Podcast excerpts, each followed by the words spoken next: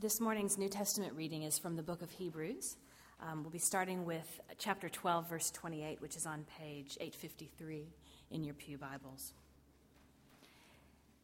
Therefore, since we are receiving a kingdom that cannot be shaken, let us be thankful and so worship God acceptably with reverence and awe, for our God is a consuming fire. Keep on loving each other as brothers. Do not forget to entertain strangers for by, do, for by so doing, some people have entertained angels without knowing it. Remember those in prison as if you were their fellow prisoners, and those who are mistreated as if you yourselves were suffering.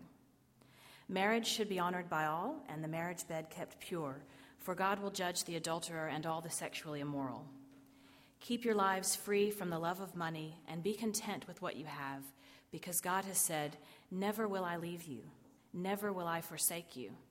So we say with confidence, The Lord is my helper. I will not be afraid. What can man do to me? Remember your leaders who spoke the word of God to you. Consider the outcome of their way of life and imitate their faith. Jesus Christ is the same yesterday and today and forever. Do not be carried away by all kinds of strange teachings.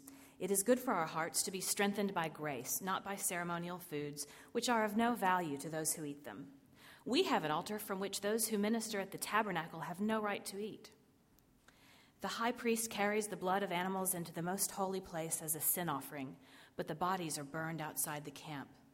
And so Jesus also suffered outside the city gate to make the people holy through his own blood. Let us then go to him outside the camp, bearing the disgrace he bore. For here we do not have an enduring city, but we are looking for the city that is to come. Through Jesus, therefore, let us continually offer to God a sacrifice of praise, the fruit of lips that confess his name. And do not forget to do good and to share with others, for with such sacrifices God is pleased. Obey your leaders and submit to their authority. They keep watch over you as men who must give an account. Obey them so that their work will be a joy, not a burden, for that would be of no advantage to you.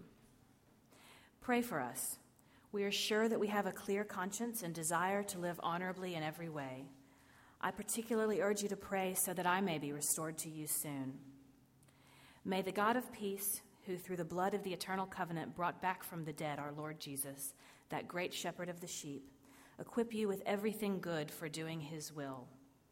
And may he work in us what is pleasing to him through Jesus Christ, to whom be glory forever and ever. Amen. Brothers, I urge you to bear with my word of exhortation, for I have written you only a short letter. I want you to know that our brother Timothy has been released. If he arrives soon, I will come with him to see you. Greet all your leaders and all God's people. Those from Italy send you their greetings. Grace be with you all. This is the word of the Lord. Thanks be to God.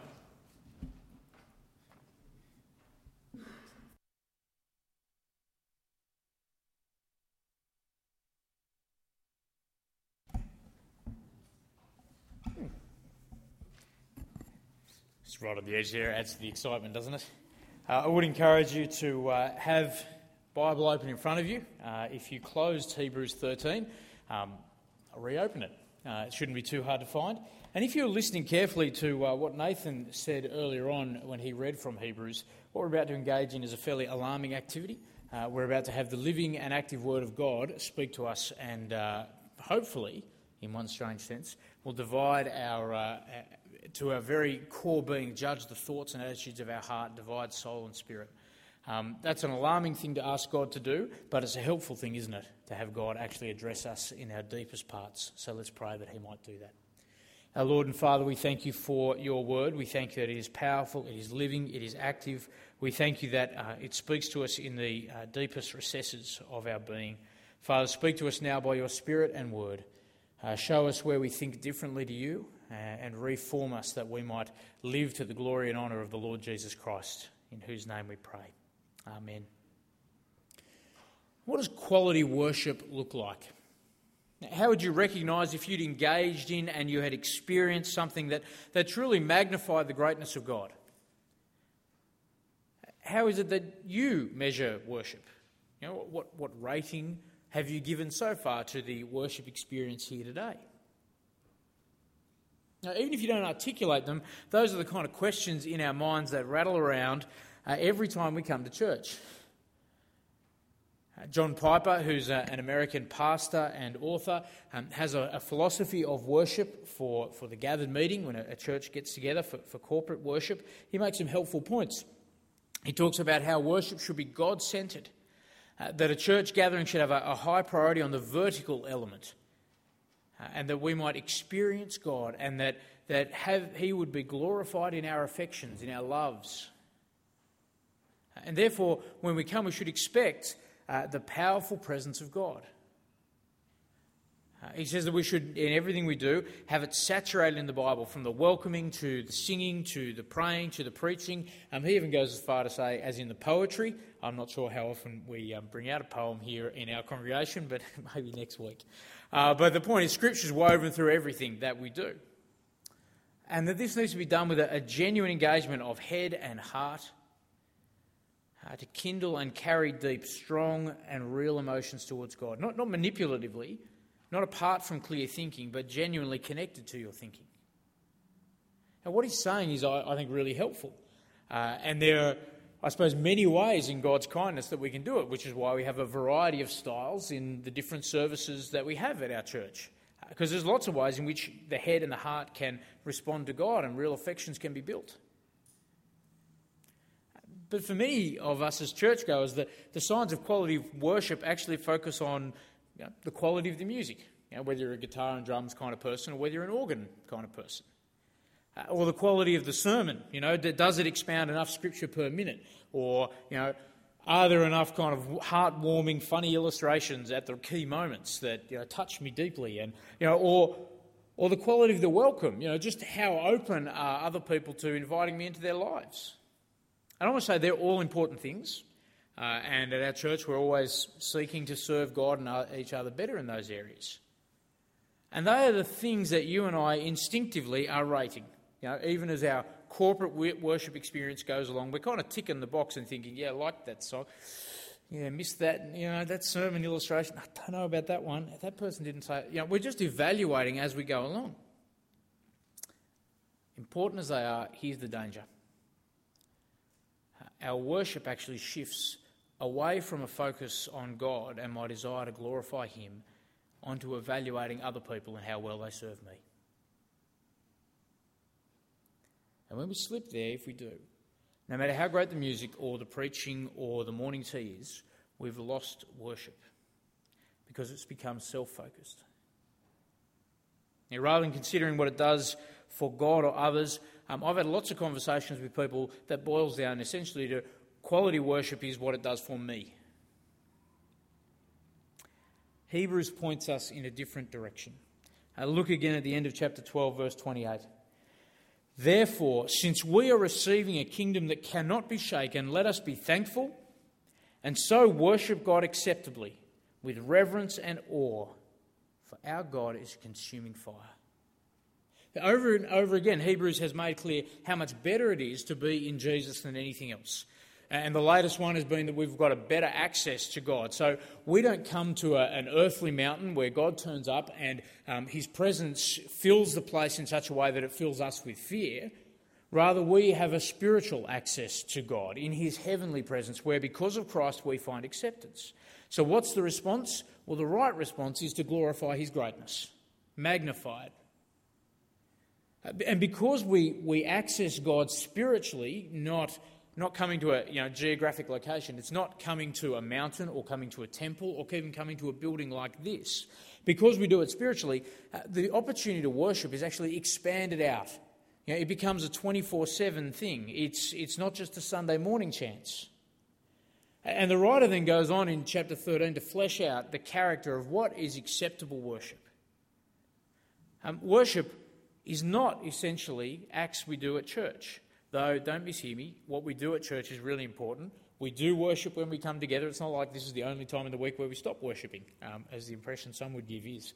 Uh, no, no. But more than that, worship is those moment by moment expressions where you show that you have allegiance to the great God and how great He is.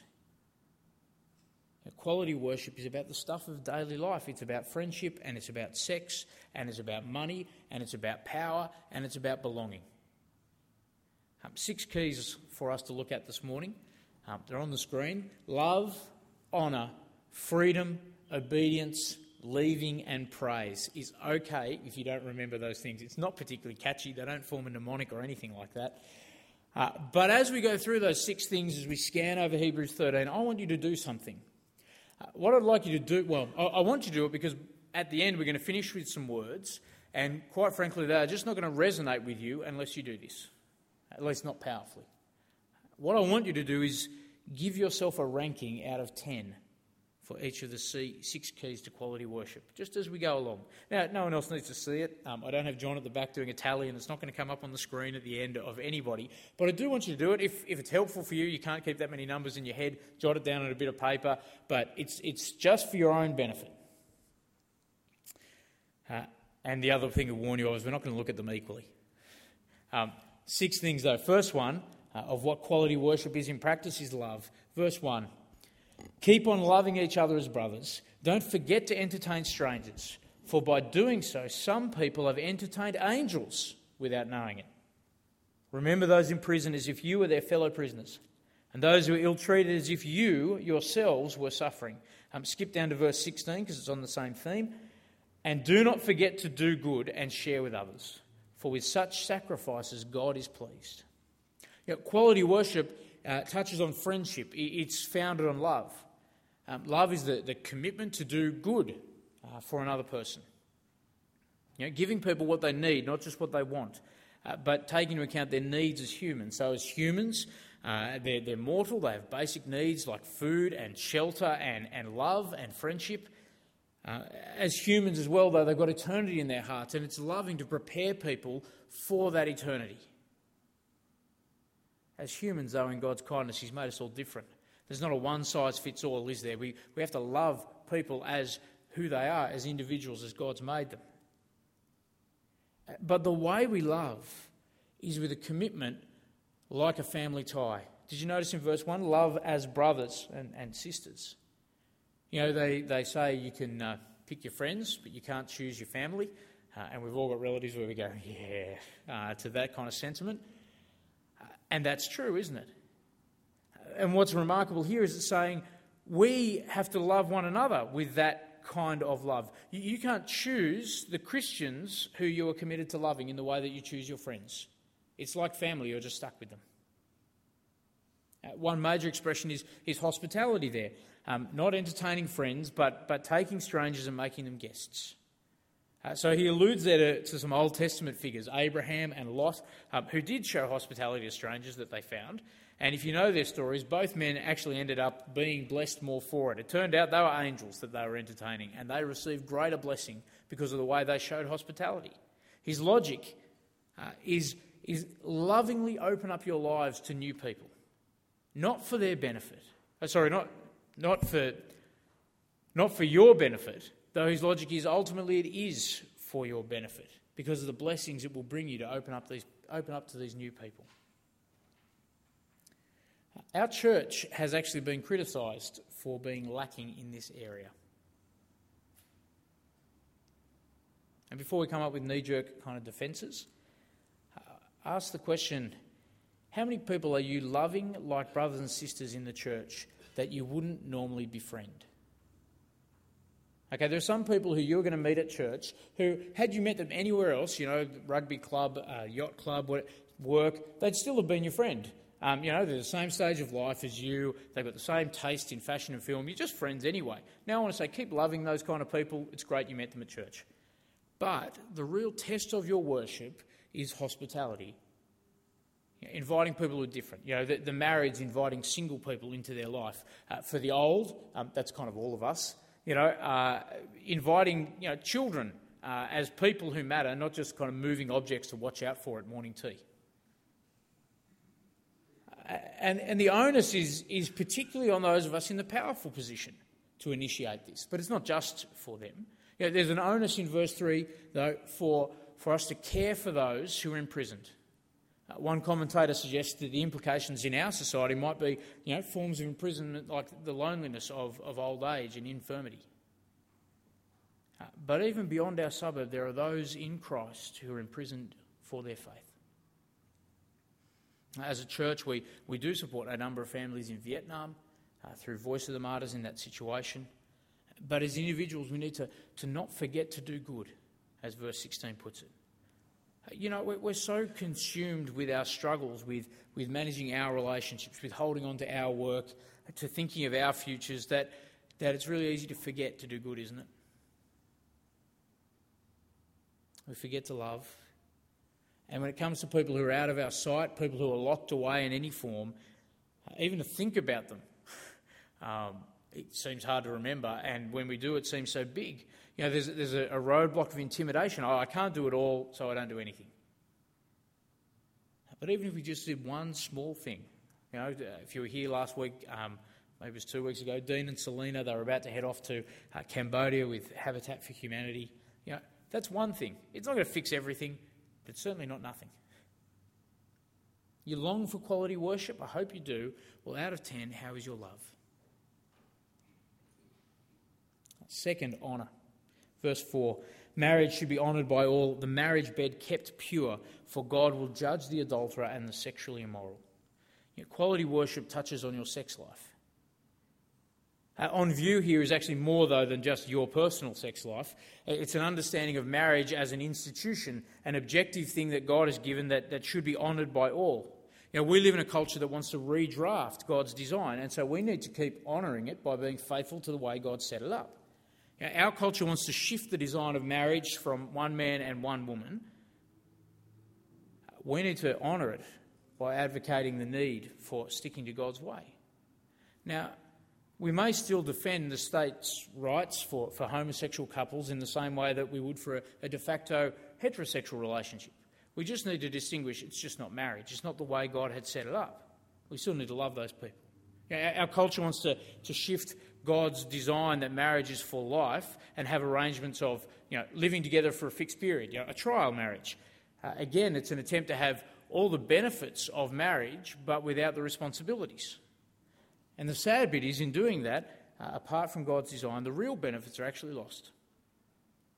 You know, same is done when, when married couples in our culture permanently or, or for an elongated period take the benefits of sex without an openness to children. Now, I'm, I'm throwing all these kind of things up for people to discuss because if we're serious about honouring marriage, uh, it needs to be a topic of conversation for us. But of course, the most obvious honouring of marriage is, is in your personal sex life. If you're married, uh, enjoy the purity of an active sex life with your husband or wife and no one else. Uh, and if you're not married, honour marriage by remaining celibate. And whether you're married or whether you are single, honour marriage by encouraging each other to live out the situation God has gifted you in.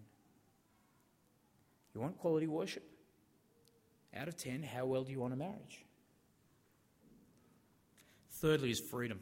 Verse 5 Keep your lives free from the love of money and be content with what you have. Because God has said, Never will I leave you, never will I forsake you. So we say with confidence, The Lord is my helper, I will not be afraid. What can man do to me? You know, quality worship means freedom with the back pocket. Uh, freedom from the love of money to be generous. And you know, at this point, the really tempting thing for me to do is take us all on a nice guilt trip. Um, it's kind of easy to do. You know, I can talk about uh, how the comfort we love to dwell in and the luxuries that we enjoy and think are just you know, natural and, and the position that we hold in the world and the history of the world with the amount of wealth we have. More intriguing, though, rather than taking us down that road, is ask the question of how is it that the author can say this to people who have suffered just to the point of just short of shedding blood? These people, we're told in Hebrews 10, the first readers of this, had actually had their property confiscated. You know, wouldn't it make sense to give them the advice, hang on to what you've got, because you're in a tough situation, aren't you? And yet he doesn't say that. Why? Well, his argument draws on, on God and his promises, his faithfulness to people like Abraham and Moses and Joshua. See, they're the kind of quotes there that are, are being drawn upon. Um, if you don't know their situation, these, these were men who faced really daunting challenges of following God in places where they had to leave their security entirely behind And how did they manage to do it? Because the Lord was their helper, and therefore they didn't have to fear. They were confident in God and God's character. When it comes to money, the problem is not scarcity. God is a generous provider. We don't need to, to kind of fearfully hang on to our cash with white knuckles. We are free to be content. We are free to give our love and our affection and our time to God. We, we can give our love and, and our affection and time to people rather than having to hang on to wealth. You want quality worship? Out of 10, how free are you from the love of cash? The fourth is obedience. Verse 7 Remember your leaders who spoke the word of God to you. Consider the outcome of, the way of, of their way of life and imitate their faith. Jesus Christ is the same yesterday, today, and forever. You would have picked that up in the kids' talk. Um, don't be carried away by all kinds of strange teachings. It's good for our hearts to be strengthened by grace, not by ceremonial foods, which are no value to those who eat them. Uh, and again, same themes picked up in verse 17. Obey your leaders, submit to their authority. Uh, they keep over as men who must give an account. Obey them, their work will be a joy, not a burden, because that would be of no advantage to you. quality worship reaches into your longing for power. You know, real worship uh, is a willingness to let power go, uh, to copy leaders' life who taught you the truth. We, we can do it because we're confident the message of Jesus is always the same. That's his logic there in 7, 8, and 9. Now, Jesus is the same yesterday, today, and forever, uh, and therefore the message isn't going to change. You don't need to go off uh, to different kinds of strange, exciting new teachings. You can stick with the truth as you've been taught because Jesus doesn't change. He talks of how our hearts are actually strengthened by grace. That is, we don't get discouraged. Uh, the grace we've seen is in, he alludes to uh, the, the, sacrifice Jesus made out of the city. It's, most sacrifices used to occur uh, in the temple, but the Day of Atonement sacrifice happened outdoors. Uh, they went outside the city. Uh, that sacrifice, the one that makes us one with God again, Jesus has done once and for all. There's not going to be a change. And because the message and the source of confidence is, doesn't change, we imitate faithful leaders. As verse 17 puts it, we obey them. We willingly stop making power plays. Uh, now, living this out is a, an issue of, of proximity and accountability. Um, proximity, uh, that is how close you are, uh, in that you need to put yourself close enough to Christian leaders to actually know their life and thinking.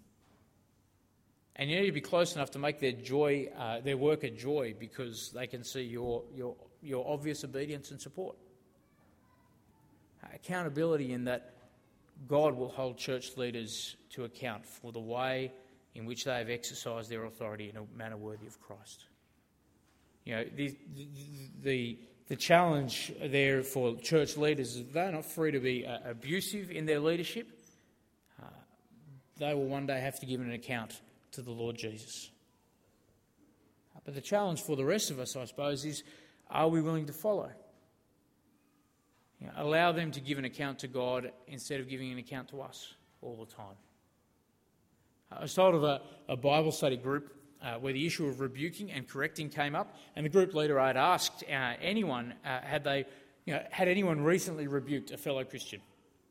Uh, one member said how um, he had corrected the senior pastor, who was a faithful, godly man, several times in the past few weeks, but he hadn't had to correct anyone else. And I couldn't help wondering if that person had really captured how to obediently make his church leaders' work a joy, when the only person he could spot error in was his pastor. You want quality worship? How's your obedience?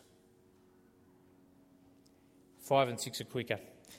Uh, five, I want you to leave. Um, I don't mean leave the building now. I mean uh, verse 13. Let us then go to him outside the camp. Bear the disgrace he bore, for we don't have an enduring city. Oh, sorry, here we don't have an enduring city, but we are looking for the city to come. Over and over again, Hebrews asks the question of where do you really want to belong? Do you belong here or do you belong in God's kingdom? You know, it, that, that the quality worship is, is leaving the approval of other people to go outside the city walls with Jesus. Because if Christianity is worth anything, it's worth everything. Uh, if you need refreshing on, on what leaving it looks like and being challenged about, have a look back in chapter 12, uh, the, the, call to holiness, the, the week before, the, the, need to scorn the shame uh, in this world for the joy of the world to come, just like Jesus did. You want quality worship? out of 10, what have you left behind for Jesus? Uh, sixthly is praise. Verse 15. Uh, through Jesus, therefore, let us continually offer to God a sacrifice of praise, the fruit of lips that confess his name. Um, yep, this covers what we are doing here this morning in corporate worship. Quality worship uh, needs to engage our, our entire being, our body, our soul, our spirit. But the thanks and praise don't stop when we go to morning tea or when we leave the church property. Uh, we are continually speaking of Christ's goodness to others, aren't we? Praise isn't merely saying, God, I think you're great. Praise is also telling other people, I think God is great, and this is why. Uh, evangelism is not a, a, set piece work where you have to force certain kind of pre learnt doctrinal statement on other people. Uh, instead, it's actually simply the natural outflow of sharing your appreciation that God's been really kind to you and you want to let other people know. Isn't that a relief? Uh, it's certainly a great, great relief for me, a liberation when I realised I could actually faithfully praise God, just simply sharing a little bit of the truth about how Christ's been good to me without feeling like I had to say everything you know, and you know, download every detail of penal substitutionary atonement or something like that to people. It's natural. It's genuine praise, not dutiful downloading. You want quality worship? Out of 10, do your lips confess his name freely to praise all? Now, as people who know it's better to be in Christ, we worship him. We magnify his greatness, and yet do that quick tally. If you haven't already added it up, you've got a score currently sitting out of 60 in your mind. Uh, if you got 60, come and speak to me later on because I want to learn from you. You've got a lot to teach me. Um, but if you didn't get 60, you're probably closer to me, uh, and you'll realise that it's actually hard work. It's okay to realise that. In fact, it's good to realise it because suddenly you'll appreciate words that we may have before just read over without even thinking. That blessing the book finishes with. Verse 20 May the God of peace, who through the blood of the eternal covenant brought back from the dead our Lord Jesus, that great shepherd of the sheep, may that God equip you with everything good for doing his will. May he work in us what is pleasing to him through Jesus Christ, to whom be glory forever and ever. Alone, our worship is always going to be substandard. But with the God who makes peace with his strength, the one who equips us to do his will, there's a real quality. Why don't we pray for God's assistance to go and worship him? Our Lord and Father, we thank you that you have made peace uh, through the blood of Jesus and raised him from the dead that we can be yours. Uh, Father, we thank you that Jesus is our great shepherd who uh, looks over us and cares for us and leads us and corrects us. Father, we pray that you would equip us to worship you, equip us to do everything good for your will, uh, equip us to do what is pleasing for you.